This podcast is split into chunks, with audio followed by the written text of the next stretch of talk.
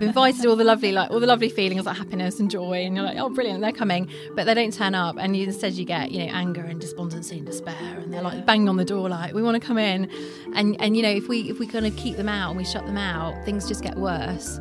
The best thing to do is to let them in, see them, talk to them, sit with them with support if you need that support, and to and to try and listen to what they're trying to tell you. Welcome to Unquestionable with your hosts charles Paley Phillips and Sophie Green, where each week we dive into real and raw conversations with experts, creators, thought leaders, and CEOs. With our guests, we'll be exploring some of the unquestionable truths behind psychology, mental health, and relationships to gain a deeper understanding of human nature. So let's get into today's episode. Radha, thank you for coming to see us. It's lovely to see you. Thank you. It's a real pleasure to see you Yeah. both in the flesh in 3D. It's lovely. Thank 3D. you. We exist. Now, I love this book. Oh, It's fantastic. thank you, Giles. Um, there's a piece in it that Um, ju- wait, sorry, Charles. Just because this is a podcast and people can't see, it is rather. it's not like the Bible or something. yeah, your book. I love this book that I've brought. Yeah, know your own power. The Tiger Who Came to Tea. Right. I'll slip Sophie a tenner for that. Yeah, I know. Yeah, yeah. Know What- your own power. know your own power. Well, that's how I wanted to start. Actually, when did you discover your own power? Because there's a bit in the book where you talk about alarms going off. Mm. Was it? Did you have an alarm? not actual alarms. Not actual alarms, but like a physical alarm. I guess a mental alarm. When did you, did you have a moment when your alarm went off? That's a really good question. I think I did in the sense that I remember one moment just being bizarrely being on the tube in London Underground and just I think uh, just I don't know, I was just I was just standing there not really thinking about anything in particular. And it suddenly just hit me that that that that piece of advice which I wish everyone had been told at school or when they were little is that actually you know your thoughts are not necessarily who you are and actually mm. kind of awareness of your thoughts and sort of how your thoughts dictate your life and your story. And i remember just ha- having this moment where i just thought oh my god that's incredible because that means that actually i can now you know because I, I was always a bit of a worrier. I was a bit of a sensitive child. I was told i was a sensitive child um, Oh. and i felt I'm like things too. deeply. Yeah exactly. Um, and so i did you know I did, when i was younger and growing up i did struggle with sort of worry and feeling things very deeply. Um, and and i i always sort of I'm one of those people who's like, right, I want to understand something. I want to try and understand it so I can make basically just, you know, just work it out and just work out a solution. I'm quite a solution based person. And I remember just realizing that for that moment, thinking, oh my goodness me, why doesn't everybody know this? And why aren't we teaching this? And why aren't we telling people this? Because, yes, of course, thoughts come and go and they dictate our emotions and our actions. But actually, if we were to understand that we can be aware of those thoughts, see them, and sort of question them or not be with them, then we have so much power mm. over our own lives and over each moment and how we interpret things, how we relate to other people. Basically, the basis of all life. Yeah. Hmm. yeah. That happened on the central line, I think. So- Oh, Were you at the time? Were you having particularly negative thoughts, or was it just like an epiphany that came out of nowhere? I wasn't having particularly negative thoughts. I think I was just always someone who struggled with sort of worry and being like, what if, what if? And I'd always need a lot of reassurance when I was growing up. I'd always need someone to tell me, like, it'll be all right, it'll be okay, even though I knew it would be. And so I think I was just, I, it wasn't a particularly bad moment, but I think I'd just been really interested in understanding myself more, understanding how things worked. And I am a bit, I mean, when people say to me, what's your book about? I say, well, it's kind of a, a little bit about how to get through life and how to do life.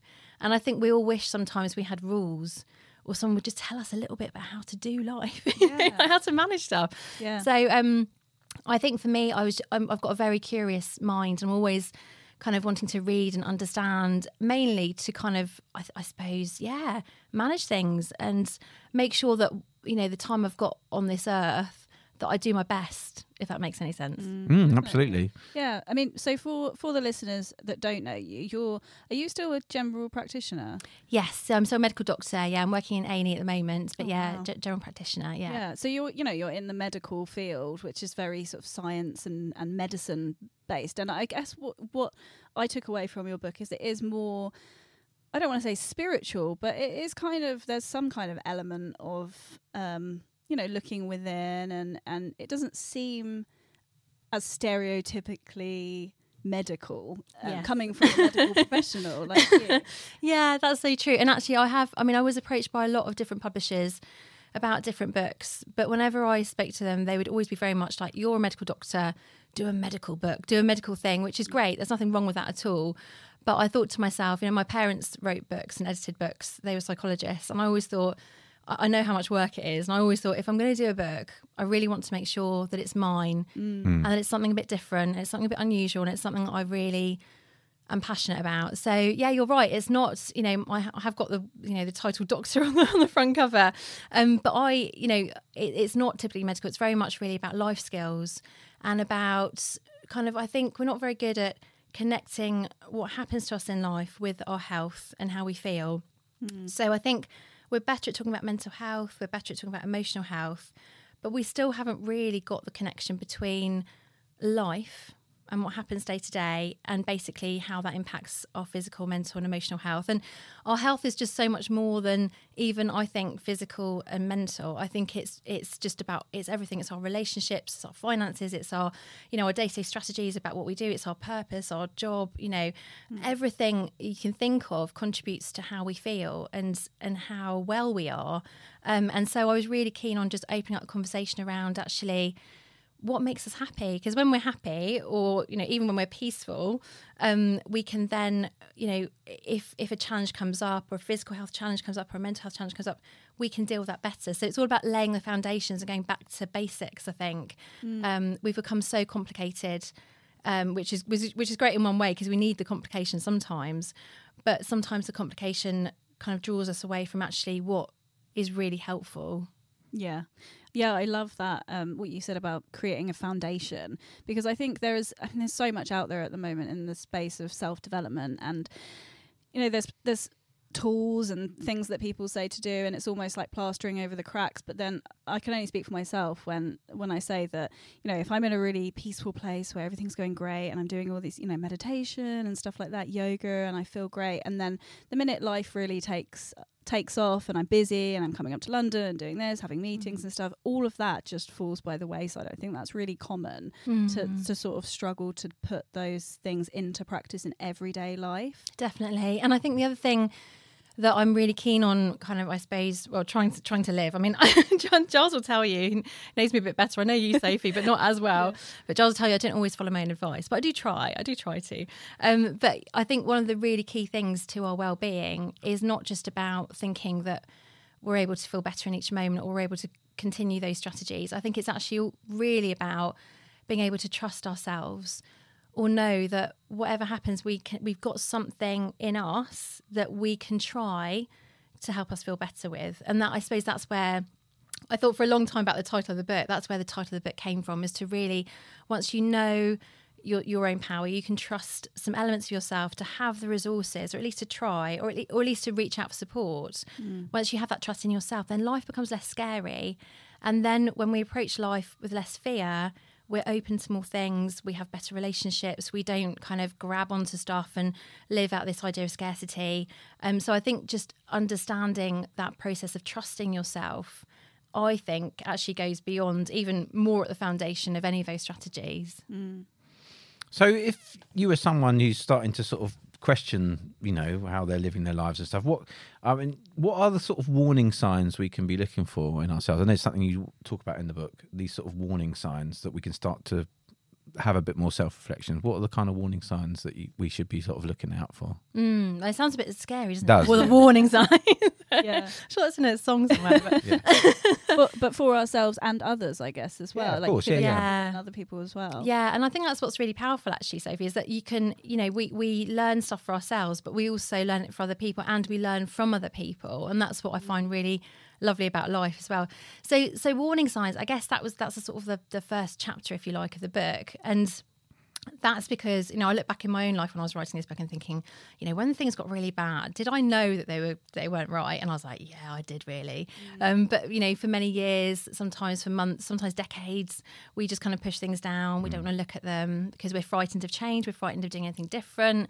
Um, and even if we're unhappy, we choose to sit in unhappiness over being uncertain or not knowing what's going to happen, which is really interesting. Um, and that happens for people at the right time. There's no right or wrong to that. But some warning signs might be, for example, recurrent themes that are happening in life. So, you know, recurrent arguments in your relationship, kind of just that feeling in your stomach that something's not quite right. Mm. Um, you know, at work, for example, realizing you're not really fulfilling what you want to do, being dissatisfied, being angry, irritable, um, or just generally feeling very lost. I think sometimes. Um, we we're told so often to live our lives in a certain way in a very templated way. And we we tend to follow that and we tend to believe that that's what's going to bring us happiness. And then one day we realize we wake up well hang on a minute. I've got this that and the other but i'm still not happy. So what was that story about? Um, so even just realizing that even though on the outside your life looks great but feeling that kind of emptiness is i think a bit of a warning sign as well. Um, and and again you know sometimes life has to like ring the bell really loudly. Yeah, like yeah. an alarm clock to be like hello oh, you know are you are you listening? I'm trying to tell you something. Um, and again there's no like i said before there's no right or wrong answer to that or when it happens.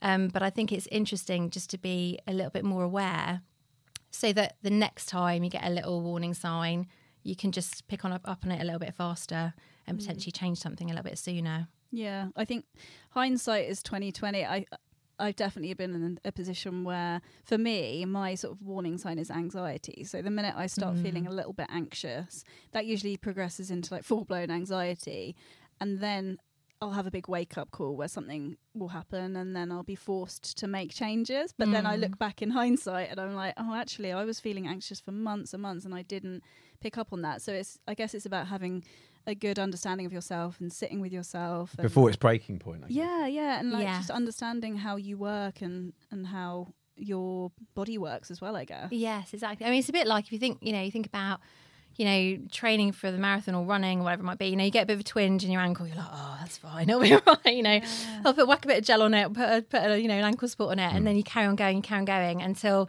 you're out for a run, and then you're like, "Oh, hang on a minute, this is really not right," and now I can't even run that race I was going to rate. I was going to run in the first place. So, Yeah. um, I think, yeah, I mean, big life events and crises, some of those things we can't avoid, some of those things we can't ever predict, but the ones that we do get some sense of that are imminent on their way, um, I think it just takes so much energy to sort of get out of that crisis. I just wondered in, in my book, really, is there a way for us to actually look at that a bit earlier and to expend less energy, I suppose, on that as well?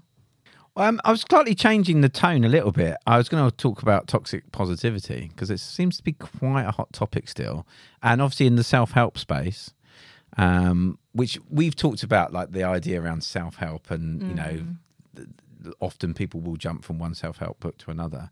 Um, is that something that you you're aware of, and also, I mean, that feels like a kind of trendy sort of phrase, like the toxic positivity, but I guess it's finding that sweet spot, isn't it, between promoting some sort of positivity and, and outlook on life, but then not doing the over. Yeah, I mean, I think, like you say, uh, positivity, a- anything in extreme is not healthy, and that includes positivity and negativity.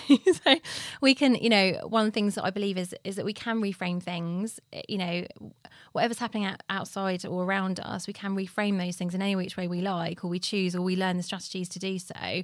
Um, but you know, we going to the other extreme where we're literally like, oh, everything's fine and it's all wonderful is just called denial, isn't it? just, Yeah. uh, or self sabotage or just pushing things away. Um, so that's not helpful either. And that's actually more of a, a technique, I think, to not address problems and, and comes out of fear. I think I think what I'm a- an advocate of more so is action. And by that I don't I mean doing something. I don't mean necessarily overtly doing something where people can see, oh, I've made a big life change. Um, but I just mean some kind of action, whether or not that's reflecting, learning, you know, um, doing small little actions, whatever it might be. I think action takes us towards something. It's it, there's an energy behind action of any kind. And interestingly, sometimes you know inaction can be just as destructive as the wrong action. right Um, so I think sometimes when we're talking about self esteem and confidence and changing your life, you know, we sometimes think, oh, I've got to do something really massive and really big. Actually, it's the opposite. Or we wait, we wait for that to come. And I think the opposite is true.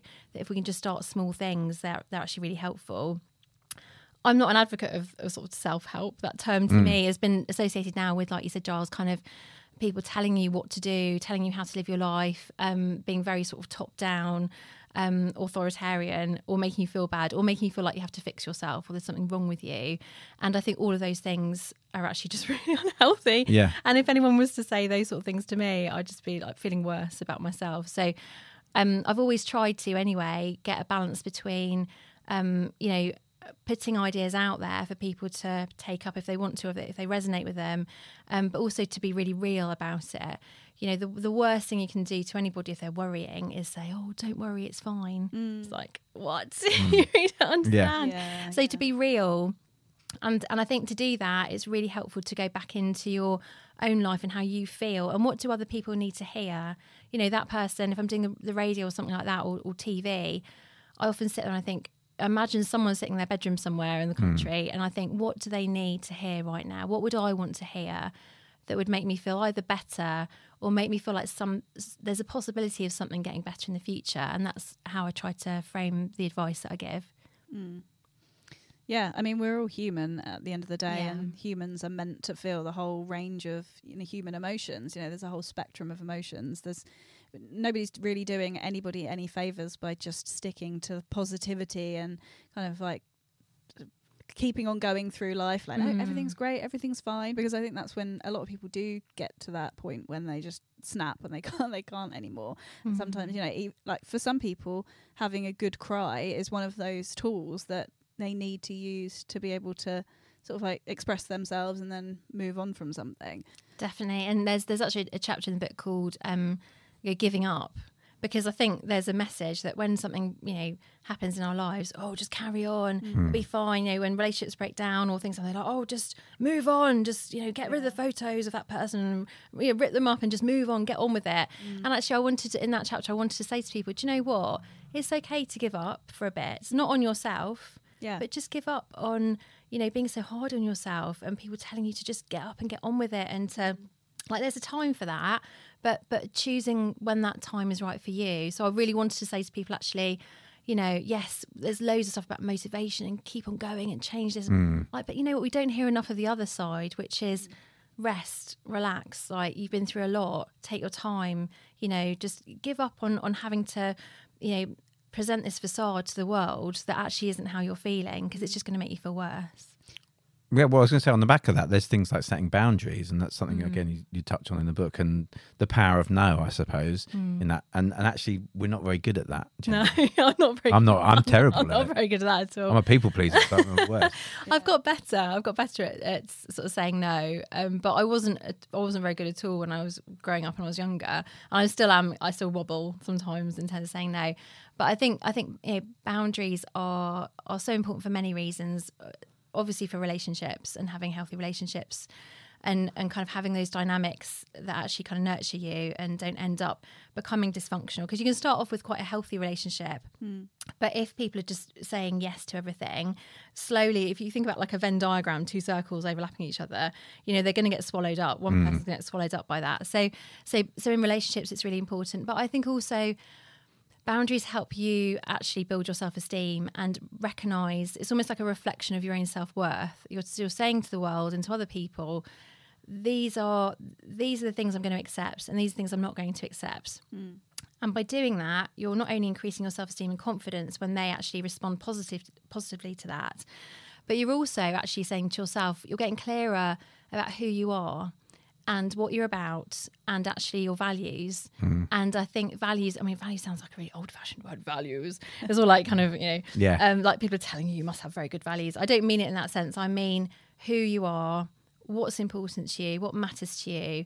Um, and I think once you know your values, you can then start aligning hopefully your, your work how you live your relationships all, all the things that you do in life with those values and then life becomes a lot easier because you don't get in these conflicts in your mind where like oh should i have done that shouldn't i have done that i'm not quite sure so i think getting clearer again it, it's boundaries are another way of getting clearer about who you are and having a bit more autonomy over your decisions.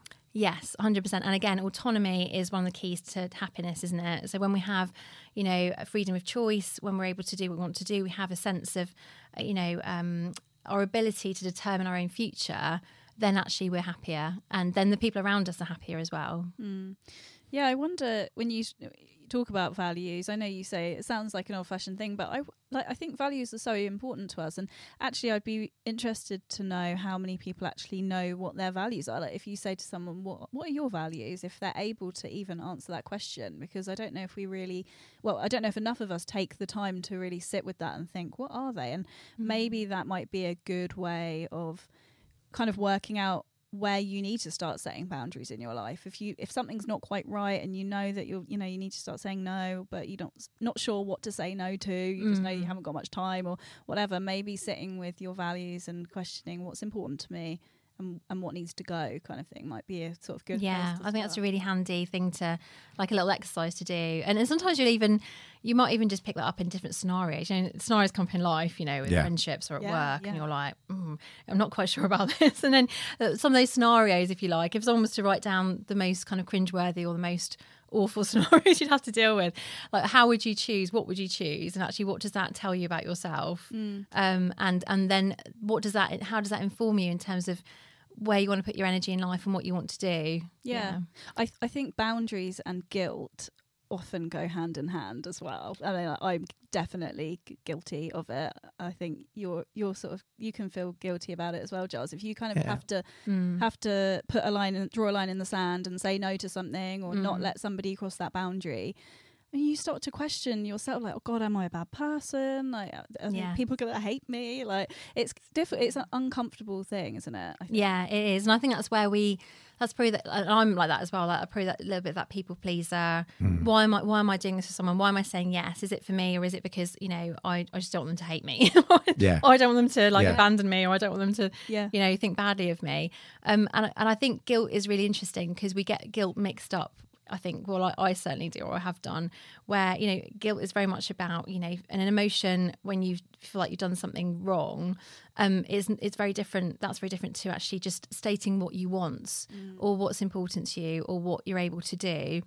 And I think those two things are really different. But again, you'll you'll come across people in life. I'm sure everyone listening can relate to this some way or the other, where the people around you will not want will want to make you feel guilty. Mm, so you know what are their agendas, what are their intentions, mm. why are they doing that? What is what is in play in that that dynamic of that relationship? And again, it may not be anything that they're in, intending to do harmfully, but it's just because a bit like we have rules in a game, if you like. There are rules in a relationship that get established and Yeah. dynamics get established. And when you try to break free of those rules or change the rules and change yourself, the other party's like, hang on a minute, Mm. but this is how we've always played the game. What are you doing? I don't understand why you're changing these You're rules. cheating. It worked perfectly well before.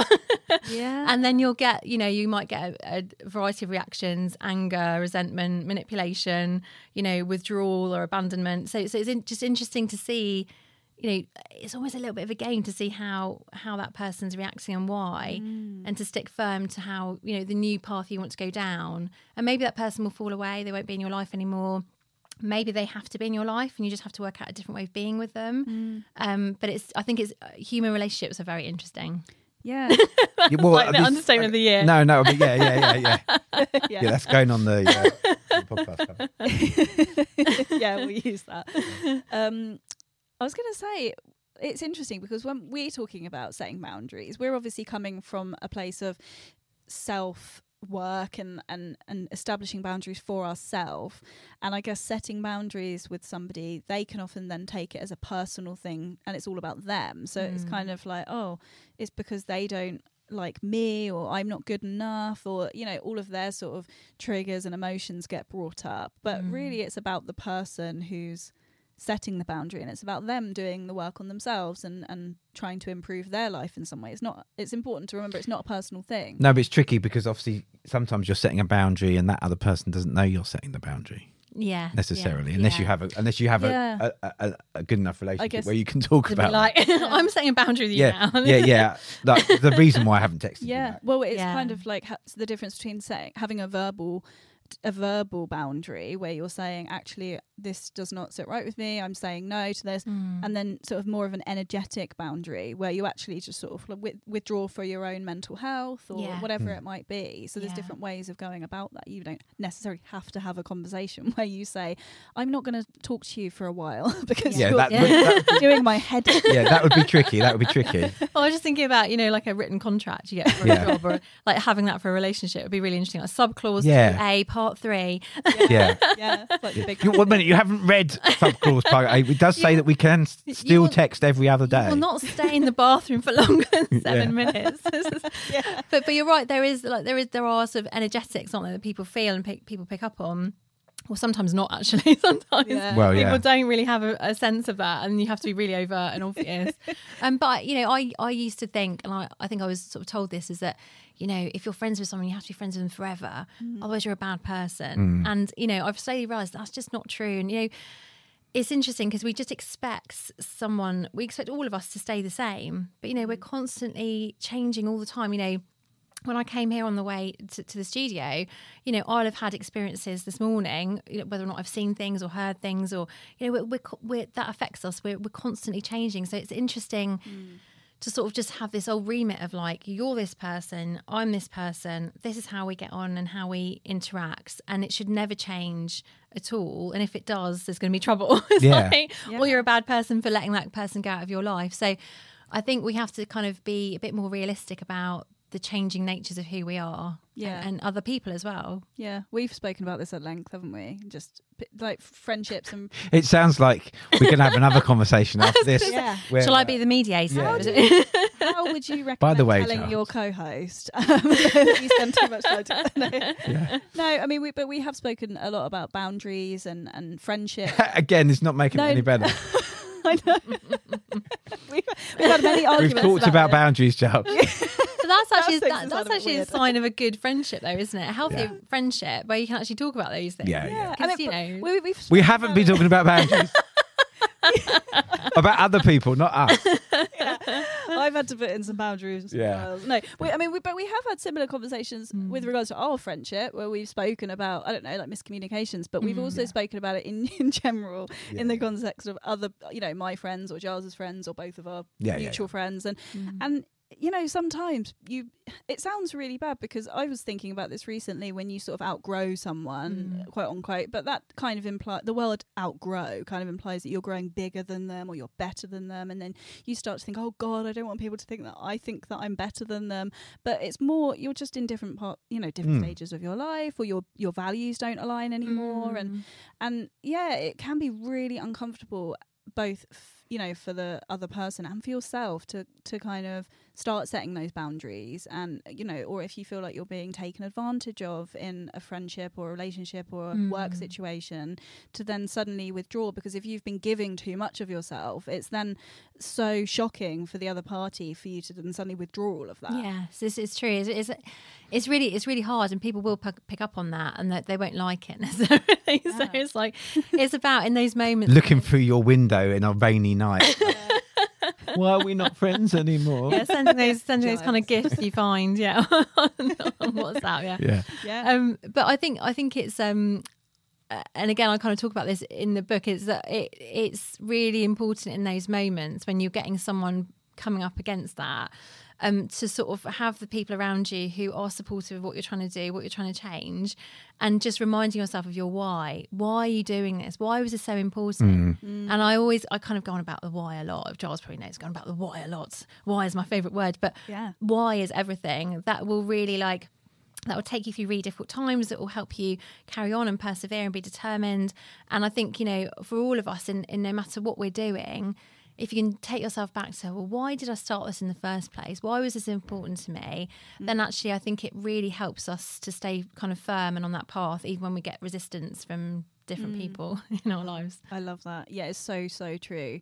Um, yeah, and it, again, I wonder how many people know their why. You know, how many people have actually spent time thinking about that or if we just Mm. kind of bumble through life and never really think about actually why am I doing this? Why Mm. why do I want certain friendships or why do I want this out of my career or whatever it is? It's Yeah, so- Well, it's the start of any change, really, isn't it? It's it's, it's like it's your why, and then what? You know, why do you, why do you want to do this? What do you want to change? And then how? Mm. And those three stages, I think, really help you to see clearly Mm. what is going on and actually to make it happen. Because so many, so so often we get a feeling something's not right. We know we want to change something, um, but it's about the kind of then following through with the what Mm. specifically, and then the how. And actually, the how's really easy because I reckon if you've got the why and the what, you're okay with the how. Yeah.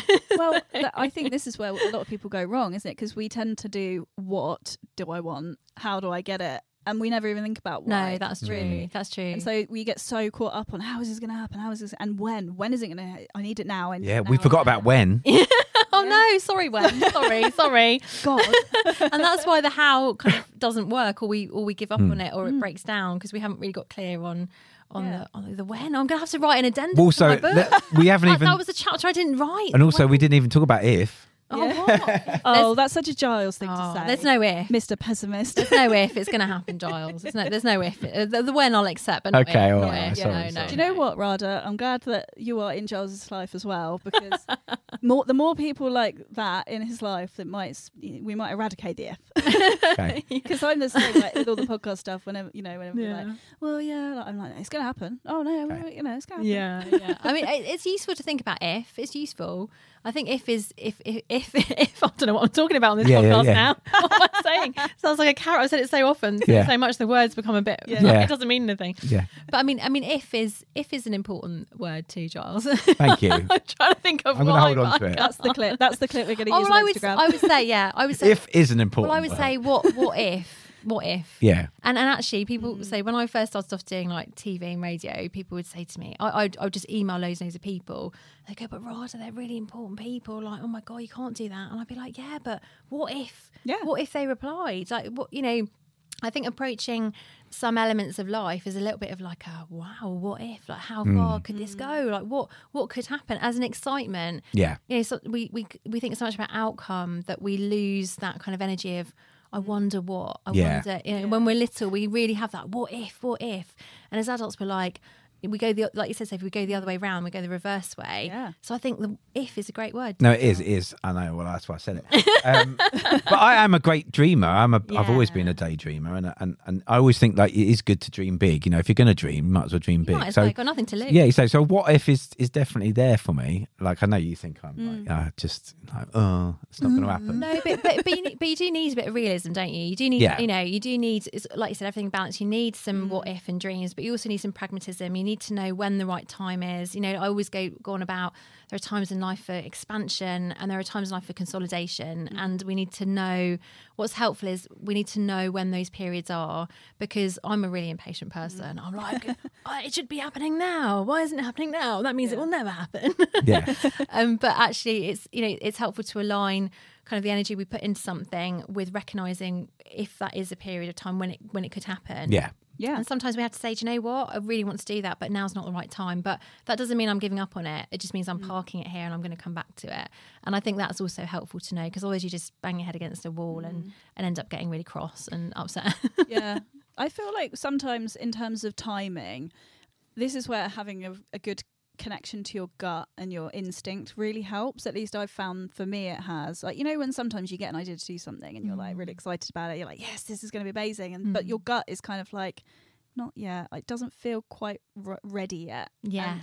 and then you go through the process and then it all ends up happening the way it's meant to happen and Yeah. in in you know divine timing or whatever um but but yeah i guess like s- sort of sit, sitting and being quiet with that idea can really come in handy when you're feeling in, uh, impatient and Mm. you know jittery like oh I want it to happen now I want it to happen now like Yeah. taking a step back i guess would would maybe help that I think it would definitely help that. And I think also, you know, their life just kind of tend to whisper things at you, and and sometimes things you don't want that you don't want life to whisper at you, but sometimes it does. You're like, oh, okay, um, but it does. You do tend to get, you know, an idea comes, and then you might meet someone here, might meet someone there, and you're like, oh, this feels like something's happening, but I'm not quite sure it's quite there yet. And often it doesn't. It doesn't happen how we think it's going to happen, but something will happen like it, or you know, aligned to it, or similar to it.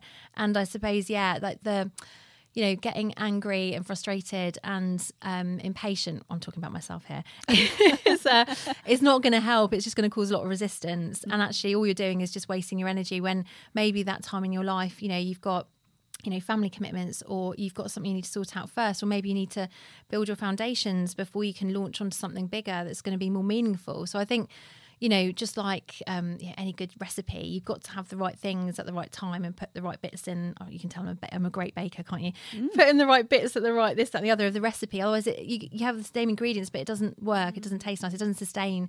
And I think changing your life you know, more sustainable and they work better and they're more meaningful when actually you can listen to all those things come together at the right time. Mm. Well, I was going to talk to you about that, like emotional toolkits, because that's another thing you talk about in the book what kind of things should we be putting in our emotional toolkits? I mean, obviously, we're not going to put the word if in there, but what other things can we be putting in there?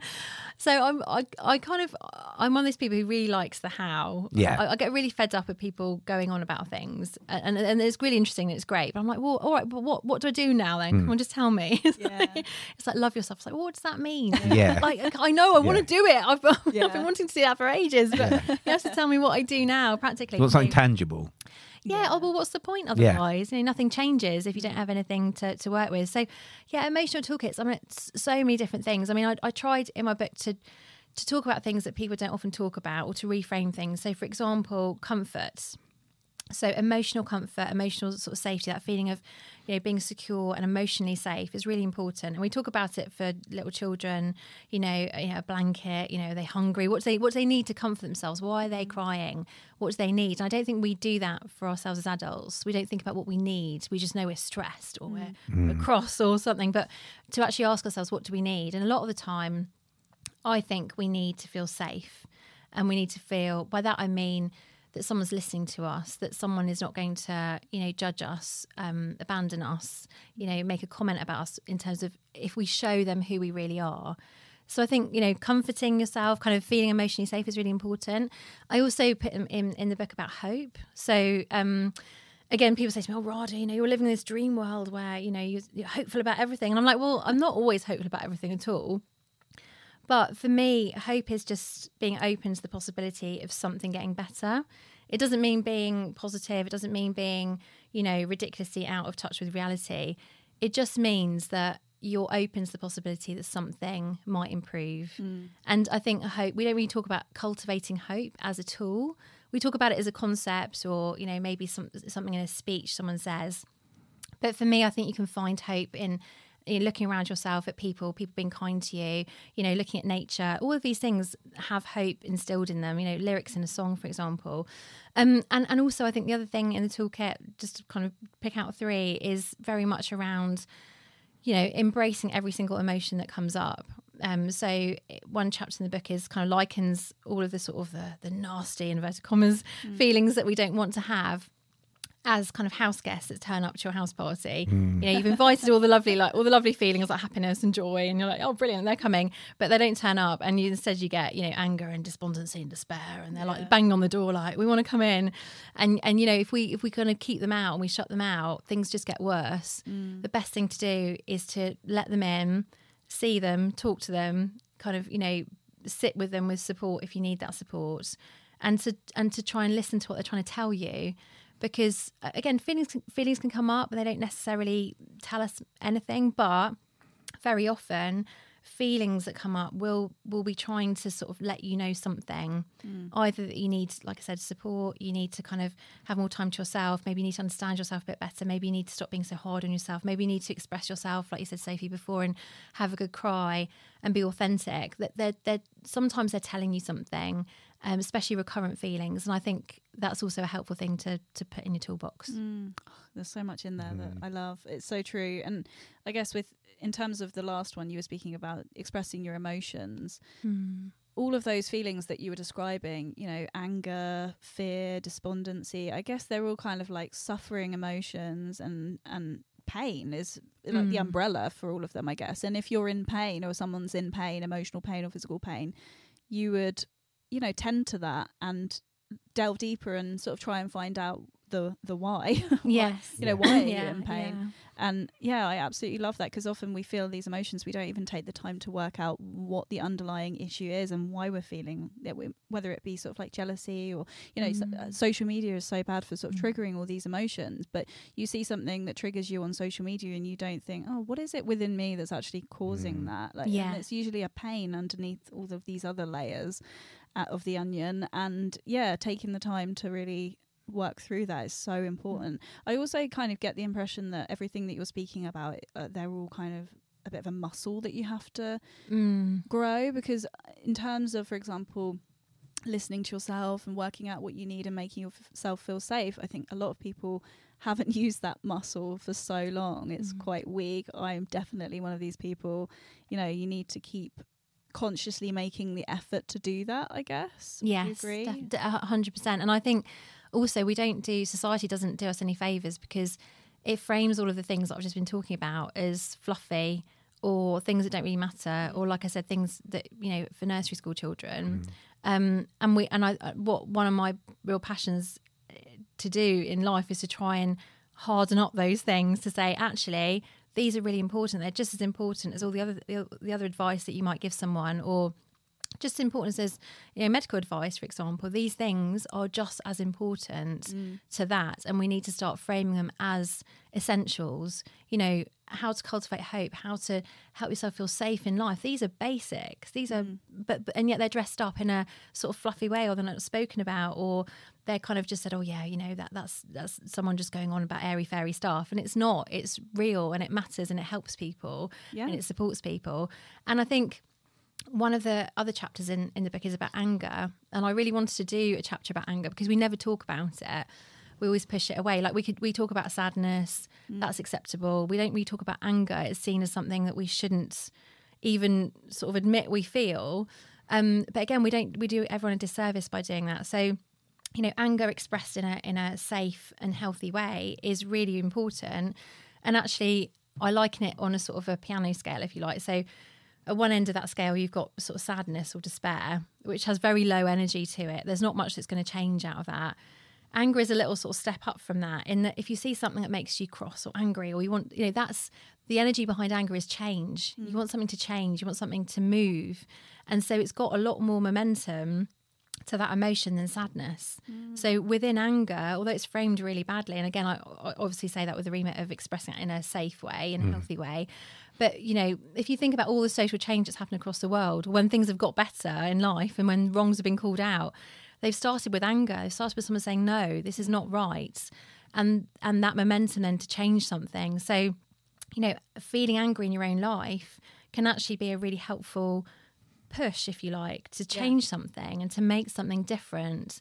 So I'm really keen on, like I said, I wanted to write the book and make it a bit different and make it about things that we don't really talk about, reframe things that I think society frames in negative ways, mm. and just to open up ideas to something different about how to stay well. How can we be well in life and manage life using things that we haven't really thought about using before? Mm, oh, absolutely. Yeah. In terms of anger as well, I guess would you say anger and passion are kind of like two sides of the same coin? Like yeah, I kind of- definitely. Yeah, I mean, like, I guess there's different types of anger.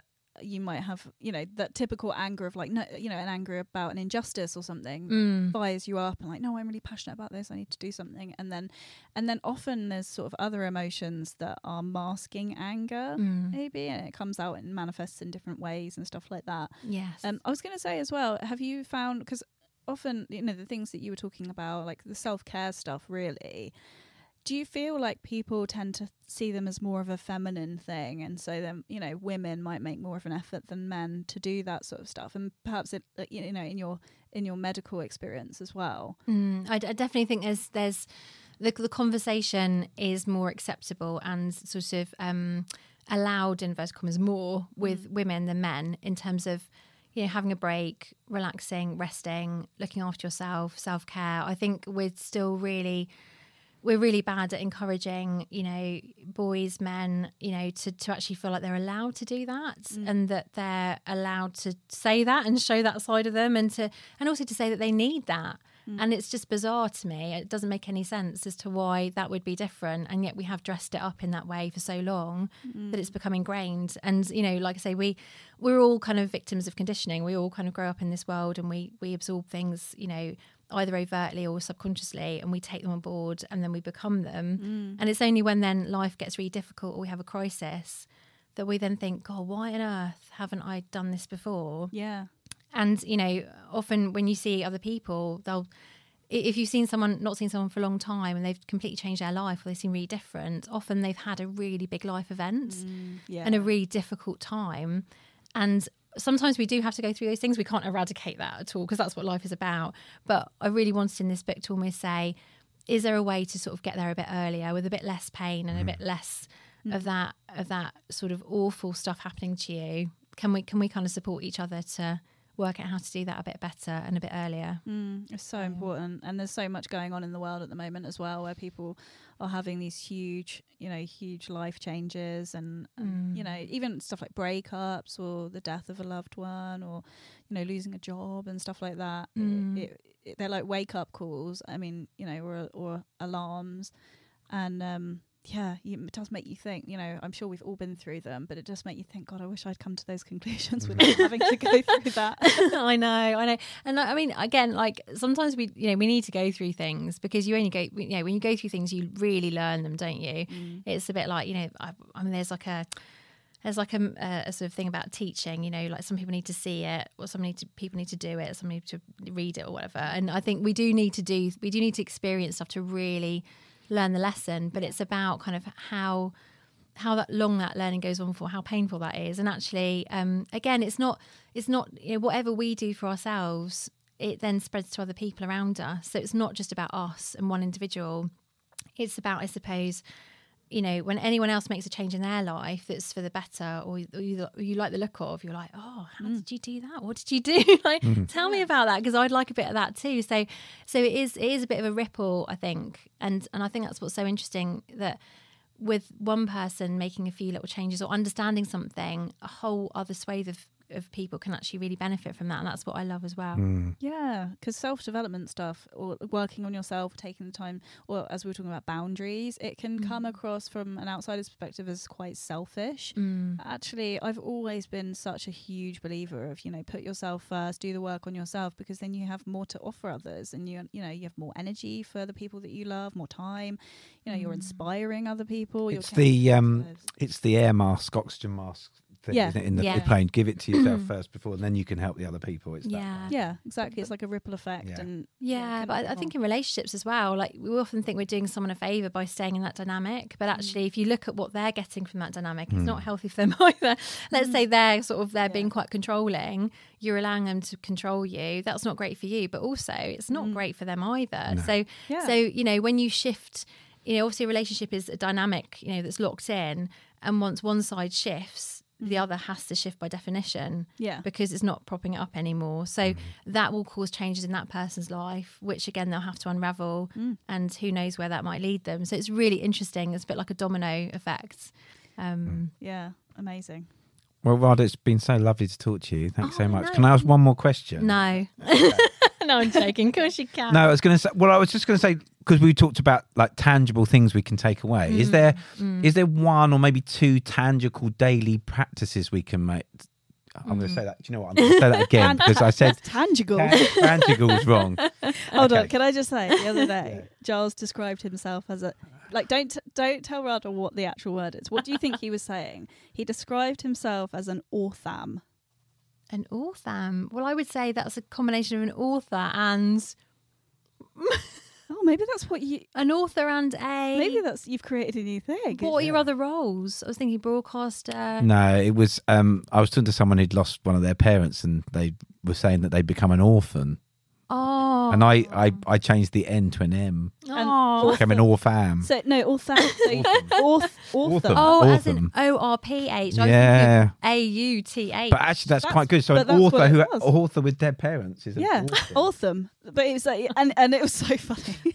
It's like, Yeah, it was very funny the for video- Sophie. It wasn't so I- funny for me. I honestly cried with laughter. Yeah. I was like, tears were coming down, and then Giles was like, "I like how you're laughing at the fact that I'm an or, or An author. I Yeah. can't even say the word. Yeah, it's great that you're laughing about the fact that I have no parents. Anyway, Some- sometimes there, sometimes we need to invent words because there aren't enough words. exactly. describe I'm going to write it down are. now. Orpham. Awesome. Right, what were you actually saying? I was going to say, right, I've got one more question for you. Go on, Giles. Because obviously we talked about tangible things we can do. Mm. Um, are there one or two sort of daily practices we can be doing, Mm. um, you know, that maybe would make more significant life changes? So the one thing that really helps me, the one thing I, I think is really, really useful is literally in each moment. So let's say you're having a really bad time, you're feeling really sad, you're feeling really low, to stop and say to yourself, ask yourself this question, say, in this one moment, what choices do I have right now to help me feel a bit better? So that might be I can sit and have a cry. It might be I go out for a walk. It might be I call someone. It might be it might be whatever. What are the options you've got? Because we do have choice. Although things are difficult and although feelings overwhelm us, and that's absolutely fine, we still do have a choice around what we do. And I think this is where action is so important. So in that one moment, think about the options you have and what are they going to lead to? What are each of those going to lead to? Uh, What repercussions they're going to have? Are they going to work? And then try to just make a better choice for yourself. And that sounds really simple, but in that moment, all we have and the power we have is to make a choice, a good choice or a better choice for ourselves.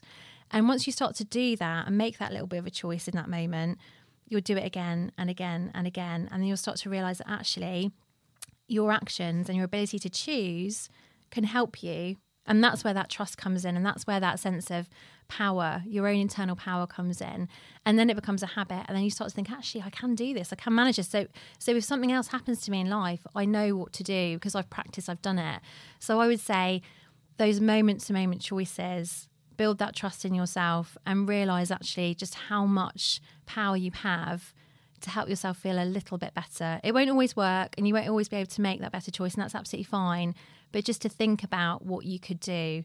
Um, and I think that's probably my key takeaway. That's what I do in my own life as well. Well, I'm definitely going to be doing that. Yeah, yeah, same. Yeah, because we tend to, when we have a problem, we tend to just sort of crack on, gloss over everything, not even, not even stop. Um, so yeah, just actually stopping and trying to, yeah, work out what are the ne- what's the next step. Mm, what can I do right now that might Yeah. make me feel a little bit better? Mm, amazing. And buy the book.